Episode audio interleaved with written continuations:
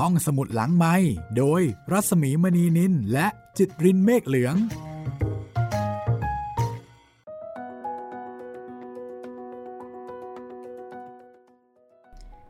สวัสดีค่ะ อี พี เจ็ด มาแล้วค่ะห้องสมุดหลังไมค์นะคะกับคุณจิตรินเมฆเหลืองและผีหลอกที่บ้านดอนค่ะคุณจิตรินคุณจิตรินทำไมไม่รับมุกเนี่ย ผมตามไม่ทันครับงงกับชื่อผีหลอกที่บ้านดอนอยู่พอเจอผีก็ตกกระจายเลยใช่พูดอะไรไม่ออกเจอผีหลอกที่บ้านดอนนะคะครับปกติเห็นคำว่าบ้านดอนนี่จะนึกถึงสุราษฎร์เป็นประจำอำเภอบ้านดอนก็อยู่ที่จังหวัดสุราษฎร์ธานีใช่แล้วล่ะค่ะถูกต้องเลยนะคะเอ๊ะคุณจิตรินเคยไปที่บ้านดอนด้วยเหรอพี่หมีเคยได้ยินชื่อนักร้องคนหนึ่งที่ชื่อว่าดาวบ้านดอนไหมครับอ๋ออ๋ออ๋อเออเออเออจำได้จำได้ครับก็จำได้จากดาวบ้านดอนนี่แหละครับและวันนี้นะครับลุงแจ๋วก็จะเล่าเรื่องราวผีหลอกที่บ้านดอนค่ะแต่ว่าจะเป็นยังไงแต่รับรองเลยว่าไม่ซ้ำกับที่เคยฟังมาแน่นอนค่ะโอ้วันนี้อ่านเรื่องคร่าวๆแล้วรู้สึกว่าไม่ซ้ำอย่างที่พี่หมีพูดจริงๆครับเป็นเป็นผีหรือไม่ผีหรือเป็นอะไรก็ลองไปฟังกันดูนะครับวันนี้แปลกทีเดียวค่ะค่ะประมาณว่าเป็นคู่แข่งกับอัลเฟรดฮิตคอกเลยล่ะสับหลอกคนดูและคุณผู้ฟังค่ะสำหรับการติดตามห้องสมุดหลังไมค์นะคะก็พบกันสามวันต่อสัปดาห์เหมือนเดิมค่ะครับผมพบกันทุกวันจันทร์วันพุธแล้วก็วันศุกร์นะครับทางเว็บไซต์แล้วก็แอปพลิเคชันของไทย พี บี เอส Podcast ส่วนทาง YouTube Channel ไทย พี บี เอส ก็พบกันทุกวันเลยนะครับตอนเช้าหกโมงตื่นมาก็ได้ฟังเลยแต่จะเป็นตอนเก่าๆของห้องสมุดหลังใหม่นะครับพร้อมหรือยังคะกับการที่จะไปอำเภอบ้านดอนจังหวัดสุราษฎร์ธานีคุณจิตรินคุณยังไม่พร้อมหรอ ผมพร้อมครับผมเตรียมจะออกตัวแล้วครับตอนนี้วันนี้นี่รู้สึกว่าจะตกกระจายตั้งแต่ตอนเริ่มต้นเลยนะนี่ครับเจอคำว่าผีหลอกนะคะไม่แน่ใจละสิว่าจะหลอกอีท่าไหนถ้าพร้อมแล้วถ้าคุณผู้ฟังพร้อมแล้วนะคะเดี๋ยวให้คุณจิตรินไปที่บ้านดอนและเรื่องราวที่เกิดขึ้นก่อนที่จะไปถึงผีหลอกที่บ้านดอนค่ะกับลุงแจ๋วนะคะสง่าอารัมพีในหนังสือแจ๋วเจอผีค่ะ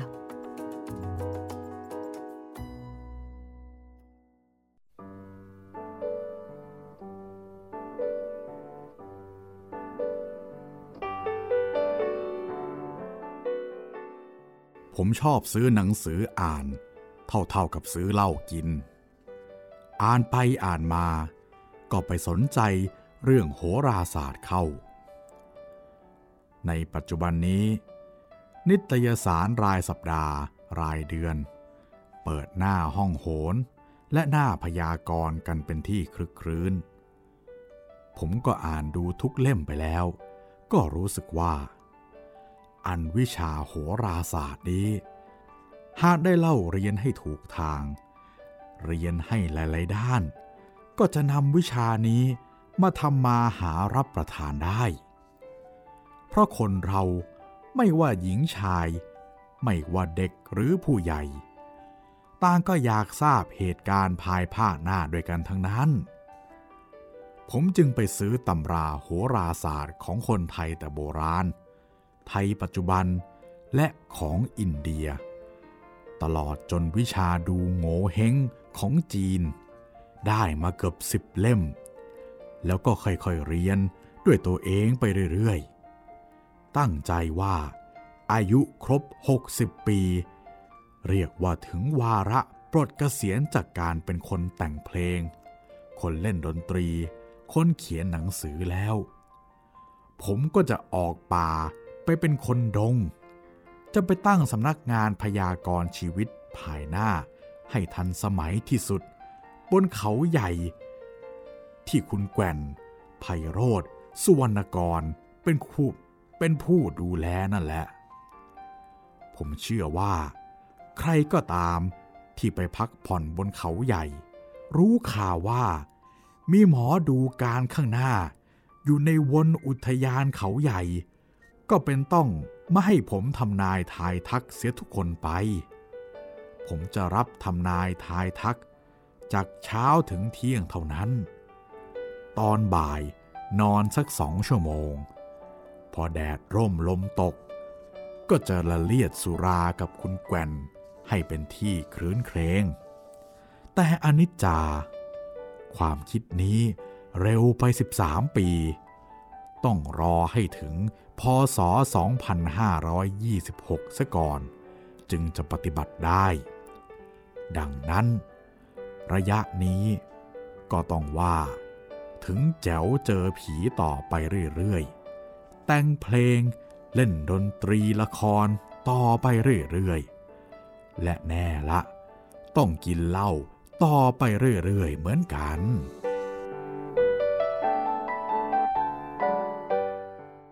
ประมาณวันที่ยี่สิบกุมภาพันธ์ที่แล้วมานี่เอง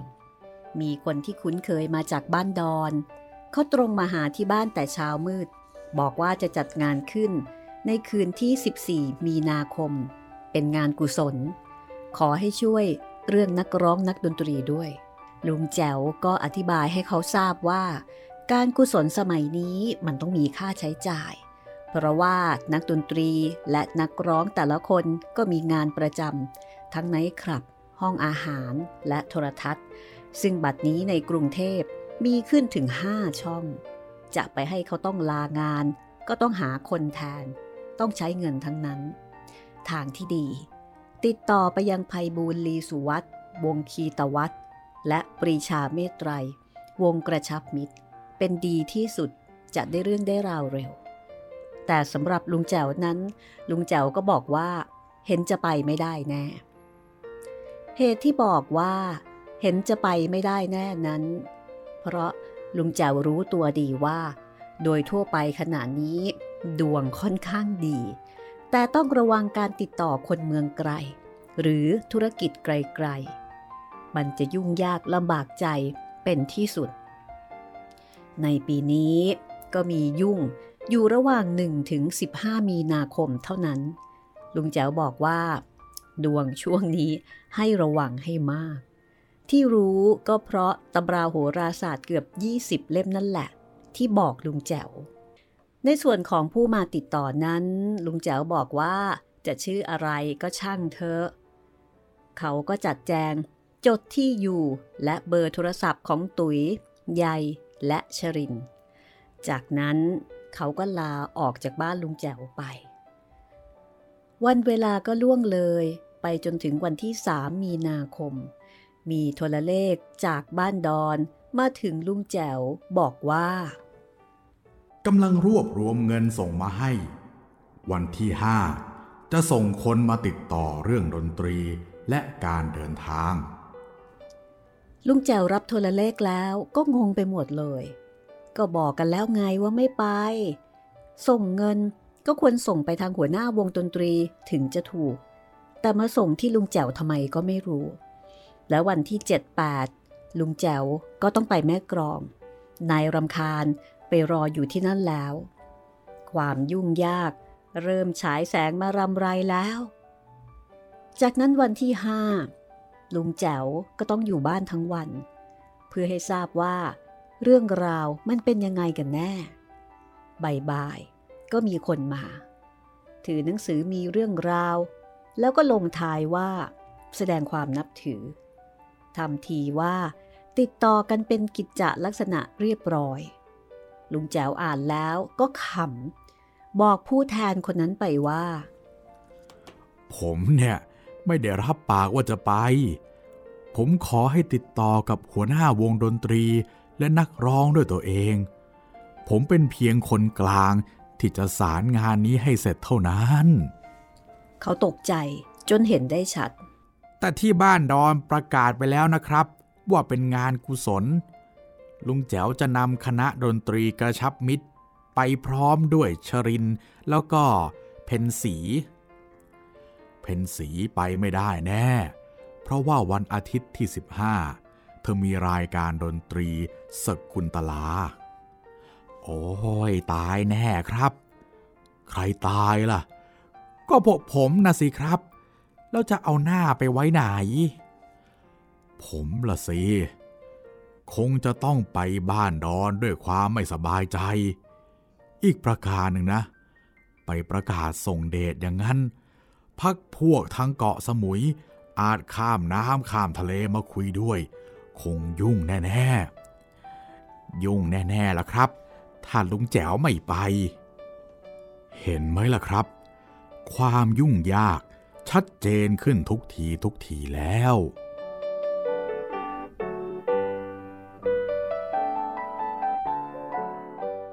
ลุงแจ๋วจึงโทรศัพท์ไปหาชรินทร์นันทนาครและปรีชาเมตไตร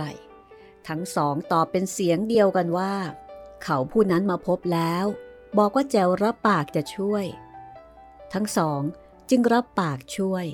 เพราะเรามันเป็นเพื่อนตายกันในเรื่องเพลงและดนตรีทั้งได้บอกแล้วว่าการไปครั้งนี้เป็นการกุศลที่มีค่าใช้จ่ายไม่ใช่การกุศล ร้อยเปอร์เซ็นต์ ลุงแจ๋วจึงบอกผู้แทนจัดงานคนนั้นถึงรายละเอียดต่างๆเขาอุทานเป็นภาษาสุโขทัยว่าตายหาตายแน่ๆลุงแจ๋วได้ฟังจึงให้เขารีบติดต่อไปยังผู้จัดงานให้เข้ามากรุงเทพด่วนเพราะถ้าผู้นั้นไม่เข้ามาก็จะพูดกันไม่รู้เรื่องแน่นอนผู้แทนคนนั้นลาลุงแจ๋วกลับไปด้วยความระทดระทวยใจส่วนสำหรับลุงแจ๋วนั้นเมื่อพูดไปได้ก็ค่อยสบายใจเพราะวันที่เจ็ด แปดก็จะได้ครื้นเครงอีกแล้วกับเพื่อนรุ่นพี่และรุ่นเดียวกันที่แม่กรองและก็สนุกอย่างเด็ดขาดจริงๆจากนั้นเช้าวันที่เก้าก็ได้ข่าวดีจากคุณสุพัฒน์อีกสิบห้านาทีต่อมาพระเจ้าบรวงศ์เธอพระองค์เจ้าเฉลิมพลที่คำพรผู้ที่คนในวงการธุรกิจบันเทิงทั้งหลายเรียกพระองค์ท่านว่าองค์ชายกลางก็ทรงโทรสั่งมาว่าเที่ยงวันที่สิบเจ็ดพบกันที่วังบางเขนนัดประเดิมตุ๋ยมนัสและผู้แทนกรมรักษาดินแดนไว้แล้วเขาจะมารวบรวมคะแนนตัดสินดนตรีลูกทุ่งที่อยู่ในหีบเหล็กหรือเป็นเลขาคณะกรรมการหายหัวไม่ได้นะเว้ยบุญเพ็งจะปิดหีบเหล็กละแปลว่าในระหว่างที่วิชาโหราศาสตร์กำหนดทุกข์ไว้ให้จากหนึ่งถึงสิบห้ามีนาคมในความทุกข์ที่เราจะหนีไม่ได้ฟ้าก็ประทานความชื่นใจและความเป็นมงคลแก่ชีวิตมาให้ทันตาเห็นลุงแจ๋วบอกว่าได้เข้าเฝ้าพระบาทสมเด็จพระเจ้าอยู่หัวและสมเด็จพระนางเจ้าพระบรมราชินีนาถพร้อมๆกับชมรมนักเขียนห้าพฤษภาคมที่พระตำหนักจิตรดาโลโหฐานกลางวันที่สิบมีนาคมและพลบค่ำวันที่สิบเจ็ดมีนาคมก็ได้เข้าเฝ้าพระบาทสมเด็จพระเจ้าอยู่หัวและพระเจ้าลูกเธอเจ้าฟ้าหญิงสองพระองค์ตลอดจนได้รับพระราชทานของที่ระลึกในฐานะเลขานุการคณะกรรมการตัดสินจากพระหัตถ์ของพระบาทสมเด็จพระเจ้าอยู่หัวที่สวนอัมพรลุงแจ๋วจึงคิดได้ตั้งแต่วาระนั้นว่าสุขและทุกข์เป็นสิ่งคู่กันเหมือนดินและฟ้ายังไงอย่างนั้นรับโทรศัพท์สองรายไปไม่นานโทรเลขก็มาถึงบ้านบอกว่าได้ส่งเงินไว้ที่ธนาคารนครหลวงไทยสำนักงานใหญ่แล้วรีบไปรับด้วยลุงแจ๋วอ่านโทรเลขแล้วก็ขำนั่งซึมอยู่ทำงานประจำไม่ได้จะล่อเล่ามันก็เช้าเกินไปนั่งงงอยู่ครู่ใหญ่โทรศัพท์ทางไกลก็กริ้งกร้างมาทันทีฮัลโหลฮัลโหลผมส่งเงินไปแล้วรีบไปรับด้วยฮัลโหลฮัลโหลคุณรีบมากรุงเทพด่วนฮัลโหลฮัลโหลประกาศไปแล้วงานกุศลโต้รุ่งคืนวันเสาร์มีลีลาศแล้วก็แฟชั่นโชว์เสียด้วย ฮัลโหลฮัลโหลนั่นละฮะประกาศอย่างนั้นละจะไม่มีใครเขาไปบ้านดอนเพราะว่าเย็นอาทิตย์เขามีงานกันทุกคนรีบมากรุงเทพด้วยไม่อย่างนั้นงานล่มครับครับวันพุธพบกันและแล้วเมื่อถึงวันพุธเขาก็มาหาเขาบอกว่าผมยอมรับผิดแต่ผู้เดียวแต่ลุงแจ๋วต้องไปลุงแจ๋วชลินไปปรีชาเมตไตรไปหากไม่ไปผมอยู่บ้านดอนไม่ได้กรรมเวรเจ้าเอ้ยความลำบากยากใจเด่นชัดขึ้นมาแล้ว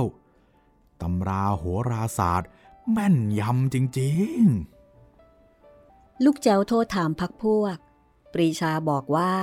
แจ๋วไปปรีชาก็จะไปแต่นักร้องที่ติดต่อไว้ไม่แน่เพราะหน้าร้อนงานเยอะการกุศลที่มีค่าใช้จ่ายทั้งนั้นฝ่ายชรินบอกว่าลุงแจ๋วไปชรินก็ไปแต่ลุงแจ๋วนั้นต้องนั่งรถเร็วไปเช้าวันเสาร์เพราะว่าค่ำวันศุกร์หนังเรื่องฝนใต้ของฉลองภักดีวิจิตรเข้าที่คาเท่ชรินเป็นฝ่ายประชาสัมพันธ์และจัดรายการปฐมทัศน์คงต้องยุ่งอีกหลายวันเชื่อแน่ได้ว่าลุงแจ๋วไปชลินไปก็แล้วกันลุงแจ๋วจึงบอกผู้จัดงานว่าการเดินทางจะว่ายังไงไปโดยรถไฟเช้าเสาร์ถึงบ้านดอนค่ำตีสามมีรถเร็วเขาต้องกลับกันเพราะทุกคนมีงานอยู่วันอาทิตย์อีกหนึ่งวันก็จะไม่มีใครไปเขาฟังแล้วก็คอตกทีเดียวเขายุ่งยากมากกว่าลุงแจ๋วร้อยเท่าลุงแจ๋วคิดคิดดูแล้วก็น่าสงสารแล้วก็น่าหมั่นไส้นึกในใจว่าแล้วจะจัดขึ้นมาทำไมหนอจากนั้นเขาก็ผุดลุกขึ้นนี่ลุงรอผมหน่อยไม่เกินพรุ่งนี้ผมจะจัดเรื่องการเดินทางให้เรียบร้อยแล้วเขาก็ติดต่อรถยนต์ขนส่งให้โดยติดต่อกับปรีชาเมตไตรรถขนส่งสายใต้รอให้คนไปรับรถเวลายี่สิบสามนาฬิกาคืนวันศุกร์ปรีชาเมตไตรมีงานแต่งงานงานโทรทัศน์รายการแผ่นเสียงทองคำเขาจึงให้ลูกน้องที่ชื่อไอ้พงษ์ไปรับรถติดต่อแล้วลุงแจ๋วก็ไปขึ้นรถเวลาตีหนึ่งครึ่งที่ภัตตาคารโคลิเซียมใกล้ๆกับสมาคมสตรีไทยถนนเพชรบุรีดั้งเดิมถึงเวลาผมก็นั่งแท็กซี่จากเมืองนนท์ไปยังที่นัดหมายปรีชาหรือเจ้าใหญ่จัดนักดนตรีครบเต้นรำกันให้หมดไขข้อเข่าดนตรีก็ไม่แพ้นักร้องสิครับติดต่อไว้เขาไม่ไปกันใหญ่มันก็ได้ลูกสาวกาญจนาเมตไตรชวนเพื่อนสองคนไปวิเชียรผู้โชติไปมานีมณีวันบอกว่างานน้าแจ๋วไปขึ้นรถแล้วนอนเลยรถวิ่งไปตั้งต้นตีสองครึ่งที่สะพานพุทธยอดฟ้าผ่านจังหวัดที่ต้องผ่านหัวหินประจวบศาลเจ้าพ่อเขาช้างจุดประทัดกันแล้วก็ผ่านชุมพรไประนองรถหยุดที่ด่านมานีลุกเข้าห้องน้ำแล้วก็ไปกินข้าวกลางวันที่ระนองจากนั้นก็ผ่านกระเปอถึงตะกั่วป่าก็สิบห้านาฬิกาเห็นจะได้เลี้ยวขึ้นเขาไปบ้านดอนก่อนถึงพุนพินยางแตกเปลี่ยนยางแล้วก็วิ่งเข้าบ้านดอนเวลาสิบแปดนาฬิกาพอดิบพอดีอาบน้ำอาบท่าตั้งวงดนตรีกินข้าวเย็นสิบเก้านาฬิกาพวกเราก็บรรเลงได้ดนตรีเรียบร้อยแต่คณะกรรมการจัดงานทะเลาะกันยังกับว่าโกรธแค้นกันมาหลายปีในบริเวณงานเจอชาวแฟชั่นโชว์กลุ่มใหญ่ เยาวเรศนิสากรก็มากับเขาด้วยพอเจอผมเขาก็พูดว่าลุงแจ๋วคะแดงหิวข้าวลุงแจ๋วก็ต้องไปเร่งคณะกรรมการให้มาดูแลเด็กๆนั่นแหละชาวแฟชั่นจึงค่อยๆยิ้มออกแต่ก็ยังบ่นกันว่าเมืองนี้อัตคัดน้ำหรือขอน้ำกับน้ำแข็งไม่เห็นใครหามาให้กินเลยโอ้ยหนักใจจริงๆสามทุ่มครึ่งแล้วชลินก็ยังไม่มาข่าวว่ารถไฟตกรางที่ประจวบรถกรุงเทพต้องเสียเวลากว่าจะถึงบ้านดอนคงจะสี่ทุ่มลุงแจ๋วก็บอกปรีชาเมตไตรว่าบรรเลงไปเรื่อยๆนะจะให้คนไปรับชลินว่าแล้วก็นั่งสามล้อตระเวนบ้านดอนเจอสันเจ้ากวางตุ้งกับสันเจ้าฮกเกี้ยนตั้งอยู่ใกล้ๆกันลุงแจ๋วก็ลงไปถามไถ่ถึงคนทรงประจำศาลก็เจอคนทรงดูแลศาลบอกว่ายังไม่ถึงหน้างานคนทรงก็ยังไม่มาลุงแจ๋วก็เลยขอตำนานทั้งสองศาลจะได้เอามาเขียนในแจ๋วเจอผีคราวนี้ก็ไปที่วงดนตรีอีกได้ข่าวว่าชรินนั่งรถไฟมาถึงแล้วไม่เจอกับผู้ที่ไปรับชรินกำลังหาที่อาบน้ำกินข้าวแล้วเขาจะมาที่งานเองไม่ต้องเป็นห่วงเออหายห่วงไปไอ้เสือท่าสะต่อยมันแน่จริงๆจากนั้นลุงแจ๋วมองดูในบริเวณงานเจอแต่ผู้สื่อข่าวไทยรัฐที่เกาะสมุยเพียงคนเดียวเขาบอกว่านาวาอากาศเอกพิเศษศักดิ์ทารีฉัตรและผู้บัญชาการกองบินยุทธการมาจากเกาะสมุยพร้อมกับเขาบ่ายนี้สั่งบอกว่าคิดถึงแจ๋วมากเอาไว้วันหลังค่อยรบสุรากันลุงแจ๋วมองไม่เห็นเพื่อนอื่นๆชาวสมุยในงาน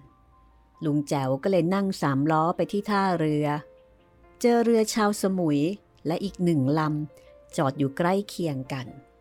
ถามถึงเจลังและคุณรุตสุวรรณรักษ์ตลอดจนในอำเภอดิลกสุทธิกมลก็ไม่มีใครรู้เรื่อง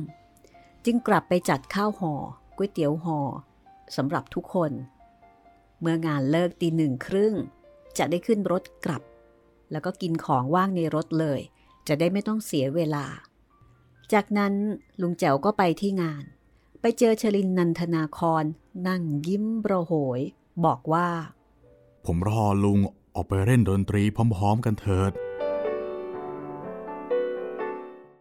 จากห้าทุ่มไปจนถึงตีหนึ่งชรินร้องเพลงสลับแฟชั่นโชว์สลับกาญจนาและวิเชียรและคนอื่นๆตีหนึ่งกว่าๆผมก็แยกมาจัดอาหารและน้ำแข็งขณะลำเลียงของถึงตีหนึ่งครึ่งก็ได้ยินเสียงเพลงสรรเสริญพระบารมีผมจัดแจงเลื่อนรถไปรับของเครื่องดนตรีทุกคนเตรียมตัวเดินทางกลับคนรถนำบินไปให้ผู้จัดงานปรีชาเมตไตรไปกับคนรถเพื่อจัดการธุรกิจให้เรียบร้อยก่อนกลับทุกคนขึ้นรถแล้วชั้นบนอันเป็นที่จัดงานเสียงทะเลาะกันดังลงมาข้างล่างชรินชวนผมไปหาข้าวต้มกินผมบอกว่ากินไม่ลงหรอกมันตันใจชรินได้แต่บ่นว่ามันจะจัดของมันขึ้นมาทำไมน้อตีสองกว่าแล้วคนรถและยายก็ยังไม่ลงมามานีรู้เรื่องเข้าก็เดินขึ้นไปเร่งทุกคนมีงานพรุ่งนี้เย็นกันทั้งนั้น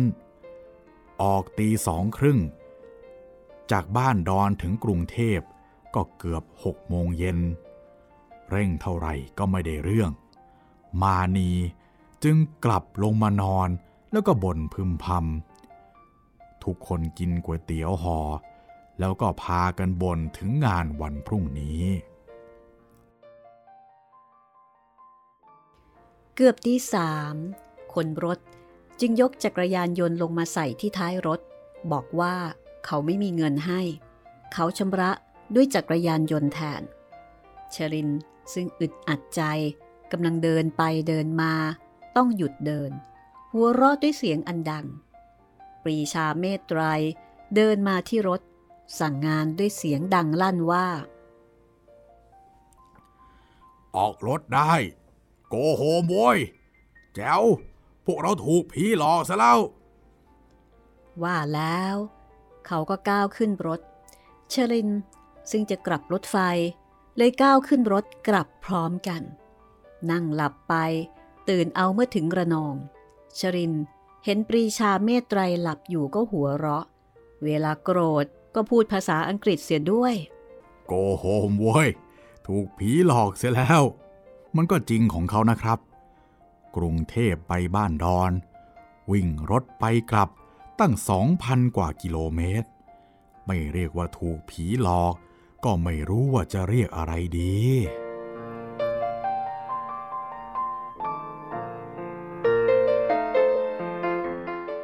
บอกแล้วไงคะว่าเป็นการหลอกที่ไม่เหมือนกับทุกเรื่องที่ผ่านมานะคะ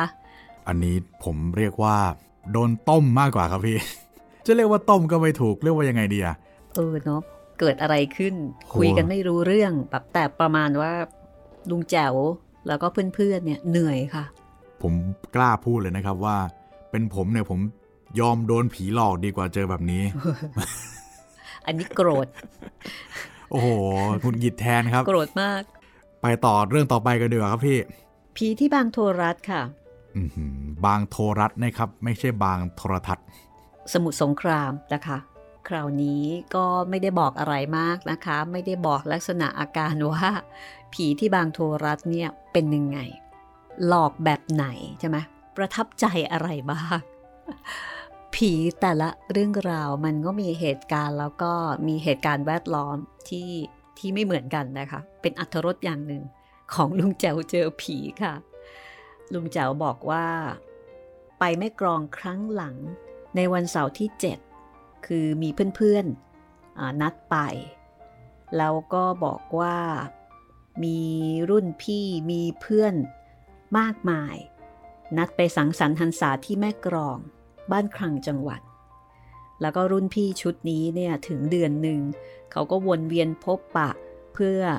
รำลึกนึกถึงความหลังเมื่อครั้งยังแจ่มใสคือประมาณว่าไปนัดเจอกันตามบ้านต่างๆครั้งหนึ่งลุงแจ๋วรุ่นน้องพอจะมีเวลาว่างบางทีก็ไปสนุกด้วยกันได้เอาละเดี๋ยวเราจะเดินทางไปด้วยกันนะคะว่าการเดินทางครั้งนี้นี่สนุกถึงขนาดไหนนะคะแล้วจะไปเจออะไรบ้างในผีที่บางโทรทัศน์ค่ะ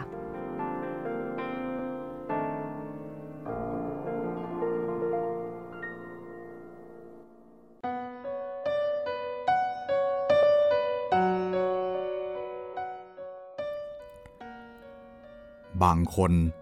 ก็เดินทางไปโดยรถยนต์วิ่งไปทางราชบุรี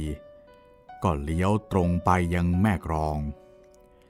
ส่วนผมกับปุ๋ยไปทางรถไฟวงเวียนใหญ่รถไฟสายนี้วิ่งเร็วกว่าแต่ก่อนมากแต่ผู้โดยสารชอบเอาหนังสือพิมพ์บ้างกระเป๋าบ้างวางไว้ใกล้ๆที่ที่ตนนั่งเป็นทีว่ามีผู้จองที่แล้วแต่ความจริงไม่อยากให้ใครมานั่งเบียดพอขึ้นรถก็ต้องยืนเป็นเช่นนี้มานานแล้วเมื่อไรการรถไฟจะขายตั๋วให้มีเลขที่นั่งเหมือนที่หัวลำโพงเสียทีก็ไม่รู้จะได้ไม่ต้องยืนแกวไปแกวมาอีกประการหนึ่งนะเรือสำหรับข้ามฟากเมื่อลงจากรถไฟก็ต้องเดินบ้างวิ่งบ้างเป็นการใหญ่หนุ่มๆสาวๆก็ไม่เป็นไรอาวุโสหน่อยก็จะต้องมายืนหอบอยู่ในเรือเป็นเวลานานน่าเวทนาผู้ใช้บริการรถไฟสายแม่กลองเป็นยิ่งนักพอคนกำลังขึ้นรถไฟอีกต่อหนึ่งยังไม่ทันขึ้นนั่งเรียบร้อยระฆังก็ดังและประกาศว่า อีกสามนาทีรถจะออกละพอสิ้นเสียงพูดรถไฟก็เปิดบูทเตรียมตัวออกจากสถานีบ้านแหลมทันทีผู้อาวุโสหลังจากหอบอยู่ในเรือข้ามแม่น้ำท่าจีนแล้วก็เดินบ้างวิ่งบ้างมาหอบบนรถไฟต่ออีกนาน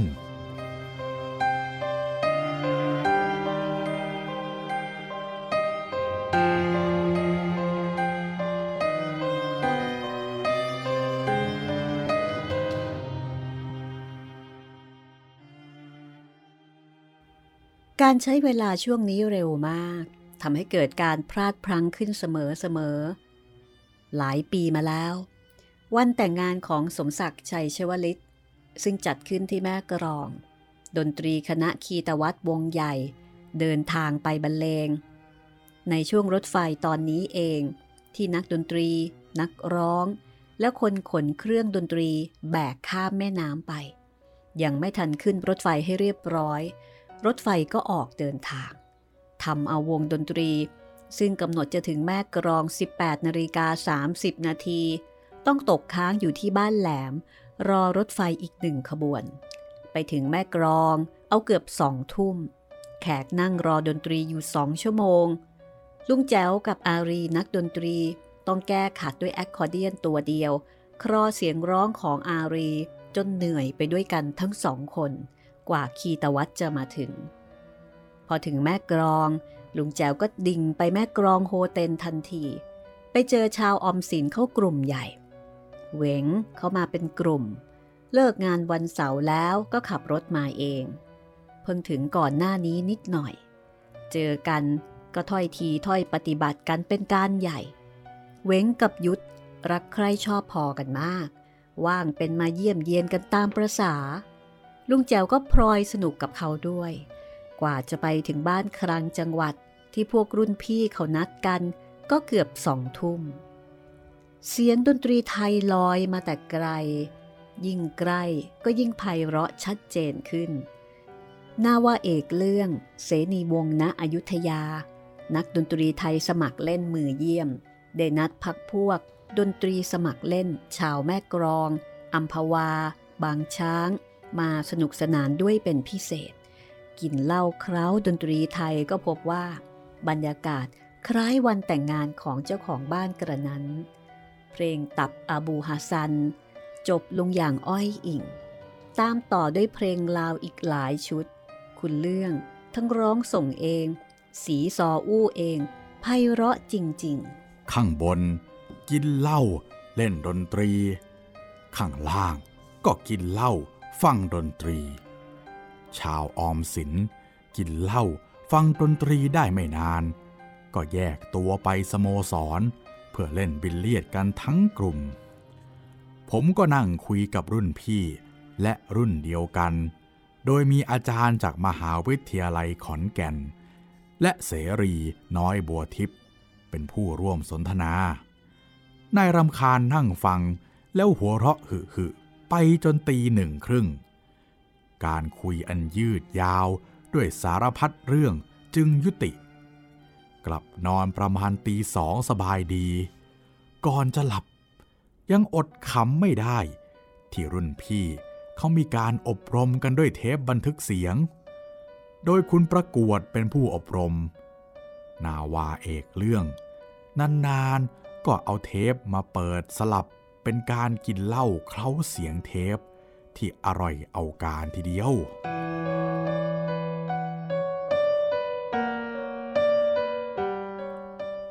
วันรุ่งขึ้น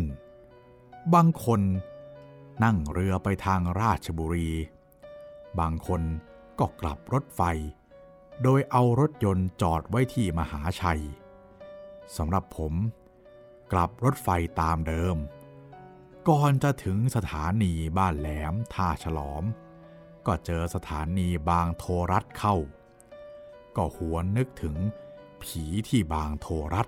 เมื่อหลายปีขึ้นมาได้ทันทีก่อนที่ผม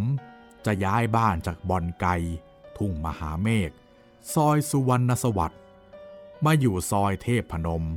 ทุ่งบางกะสอนั้นเ พื่อนรุ่นน้องอันมีอนันต์เหล่าพาณิชชรัตน์ตุลทุลพงษ์อารีสไหลมณีพิชัย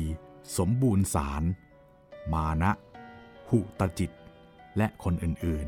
ๆรวมกลุ่มกันไปเที่ยวที่ไหนก็มักจะมารับผมไปด้วยทีนี้อนันต์เขาไปรับปากสมภารวัดบางโทรัตจะถ่ายหนังให้เวลาที่วัดมีงานคราวนั้นดูเหมือนมีงานแข่งเรือแล้วก็มีงานกุศลสร้างโบสถ์เราไปกันทั้งชุดทางรถไฟขึ้นรถไฟที่ปากคลองสารวิ่งแบบสโลว์ถึงก็ช่างไม่ถึงก็ช่างกว่าจะถึงบางโทรัตก็เย็นโขไปไหว้ท่านสมภารแล้วมัคคณายกก็นำพวกเราไปที่บ้านหลังวัดให้มารับทานอาหารเย็นเสียก่อนพอขึ้นไปบนบ้านก็ตกใจถอยหลังทีเดียวแม่โขงวางเรียงไว้ขวดใหญ่ถึงยี่สิบสี่ขวดโซดาสองลังน้ำแข็งสองกระติกถ้วยแก้วสองโหลคงจะมีเผื่อไว้เวลาแก้วแตกหรือสำรองไว้ให้เราเคี้ยวแก้วเล่นมัคคณายกก็เลยบอกว่าคนในบริเวณวัดบางโทรัตนี่เขาไม่ดื่มสุรากันแต่รู้ว่าลุงแจ๋วและพวกชอบดื่มจึงไปจัดมาให้เป็นพิเศษแล้วก็เชิญให้ลุงแจ๋วและพวกนั่งล้อมวงจัดหากับแกล้มที่กินแล้วยังติดใจกระทั่งถึงทุกวันนี้นั่นก็คือแกงพุงปลาลิวกิวอร่อยกว่าต้มยำพุงปลาช่อนเป็นยิ่งนักคือว่าที่บางโทรัตนี้ปลาลิวกิวเยอะ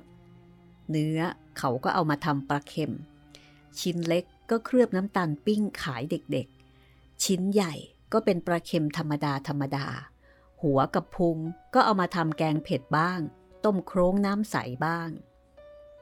ลุงแจ๋วแกล้มเหล้าทั้งสองอย่างกินกันจนหมดเรื่องคุยพอหนังท้องขยายหนังตาก็หนักขึ้นมาทันทีเริ่มลีลาสุราประมาณหกโมงเย็นไปยุติเอาสี่ทุ่มครึ่งเห็นจะได้มัคคณายกซึ่งทำหน้าที่บริการก็จัดแจงพาลุงแจ๋วและพวกไปนอนยังศาลาบอกว่าสมภารคงจะจำวัดแล้วไม่ต้องไปเยี่ยมที่กุฏิหรอกตรงไปพักผ่อนที่ศาลาได้เลยใครจะอาบน้ำและยังไม่นอนเพราะยังต้องการละเลียดสุราอีกเล็กน้อยจะได้หลับสนิทจึงงัดที่พกมาในกระเป๋าขึ้นมาจิบแล้วก็คิดอะไรต่อมิอะไรเรื่อยไปบริเวณวัดซึ่งลองไฟเรียบร้อยเพื่อเปิดงานวันพรุ่งนี้ดับไฟมืดรอบๆวัดมีแสงตะเกียงวับวับแวมแวมของชาวบ้านที่อยู่ไกลๆตามกุฏิพระไม่มีแสงไฟเลยคณะที่ไปอาบน้ำอาบท่าเข้านอนไปทีละคนสองคนจนหลับหมดลุงแจ๋วนั่งจิบเหล้าอยู่นอกมุ้งอีกนานจึงได้งีบอยู่นอกมุ้งเช่นนั้น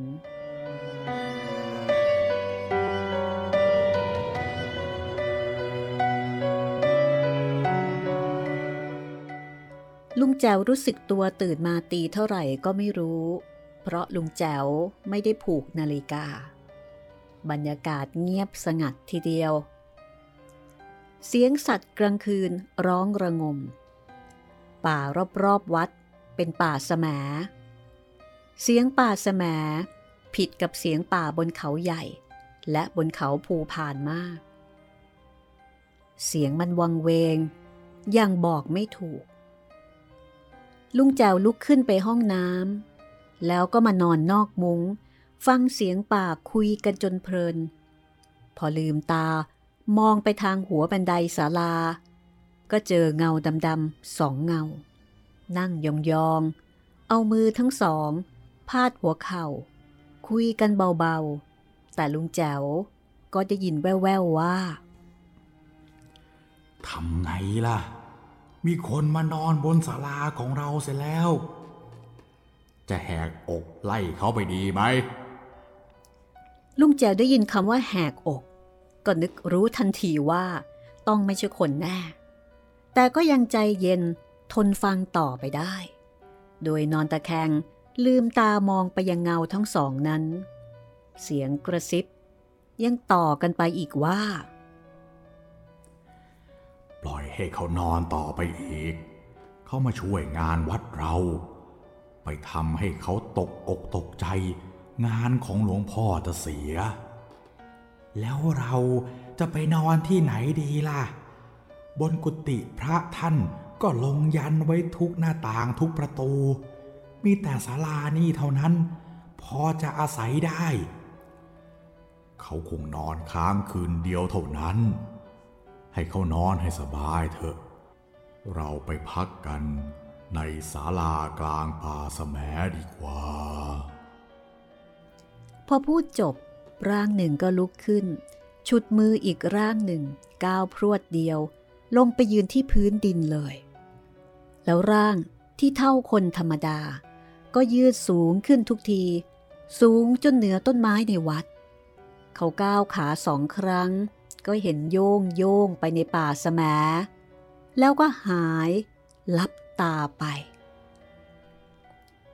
ลุงแจ๋วลุกขึ้นดูพักพวกว่าจะมีใครเห็นเหตุการณ์นี้บ้างก็ปรากฏว่าเห็นทุกคนกรนลั่นกันเป็นอย่างดีก็เลยนอนต่อจนกระทั่งรุ่งเช้าเมื่ออนันต์เขาถ่ายหนังแข่งเรือเสร็จถ่ายบริเวณงานเสร็จก็ร่ำลาท่านสมภารกลับกรุงเทพเรื่องที่พบเห็นในคืนนั้นไม่ได้บอกใครมานึกขึ้นได้อีกทีก็ผ่านบางโทรัสเที่ยวหลังนี่เองผีที่พบคราวนั้นอาจจะเป็นเปรตก็ได้เพราะลุกขึ้นยืนได้สูงสุดลูกตารวดเร็วเหลือเกินทำบุญช่วยงานพระท่านไม่เสียหลายดังนี้แม้แต่ผีก็ยังเห็นใจคนด้วยกันไม่เห็นก็ช่างปะไร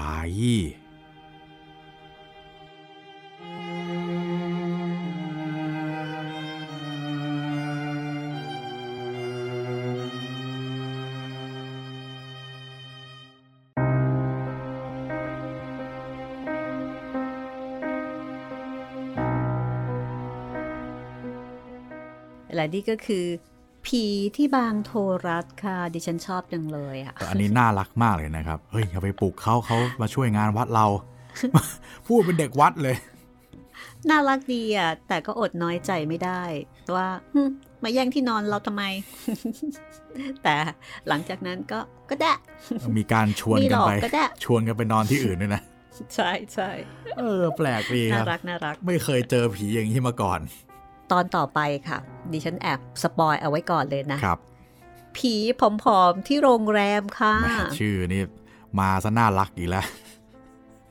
ผีผอมๆที่โรงแรมอ่ะแต่ไม่แน่นะครับผีผอมๆนี่น่ากลัวตัวผอมๆแล้วเราจะเห็นพวกซี่โครงอะไรพวกนี้ชัดไงพี่ชวนให้กลัวใช่ไหมใช่ครับแล้วถ้าผีอ้วนๆล่ะผีอ้วนๆนี่อาจจะแหมอาจจะดูสมบูรณ์ไปหน่อยเพราะว่าคนปกติคนคนที่ตายแล้วอาจจะไม่ไม่ค่อยอ้วนเนาะพี่แบบเพราะว่าพวกแต่ตายแล้วมันก็อ้วนนะอ๋อมันจะมันจะเต่งหน่อยใช่ไหมครับคือตอนที่เป็นคนเนี่ยลักษณะเป็นยังไงมันก็อาจจะมีมีเขาเรียกว่าอะไรนะมีรูปร่างที่ชวนให้กลัวได้คุณจิตรินมองแบบนี้ใช่ไหมว่าคนคนผอมเนี่ยมันน่ากลัวกว่าใช่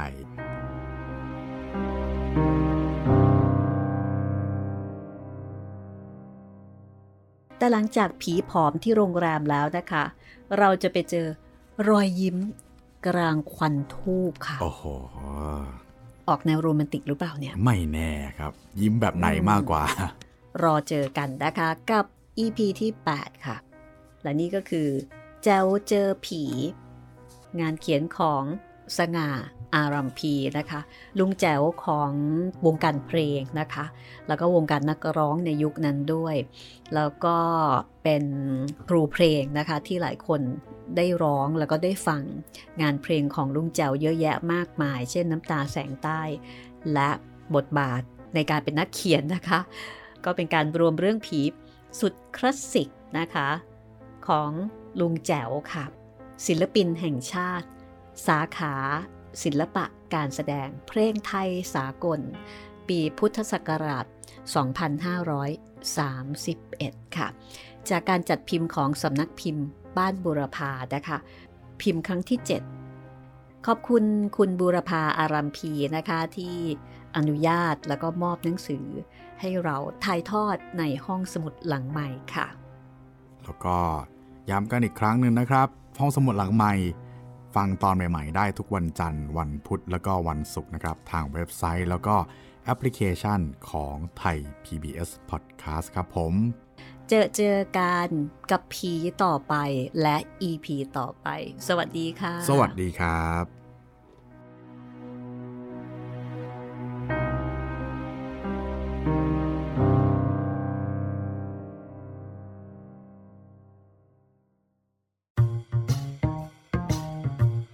ห้องสมุดหลังไมค์โดยรัศมีมณีนินและจิตรินเมฆเหลือง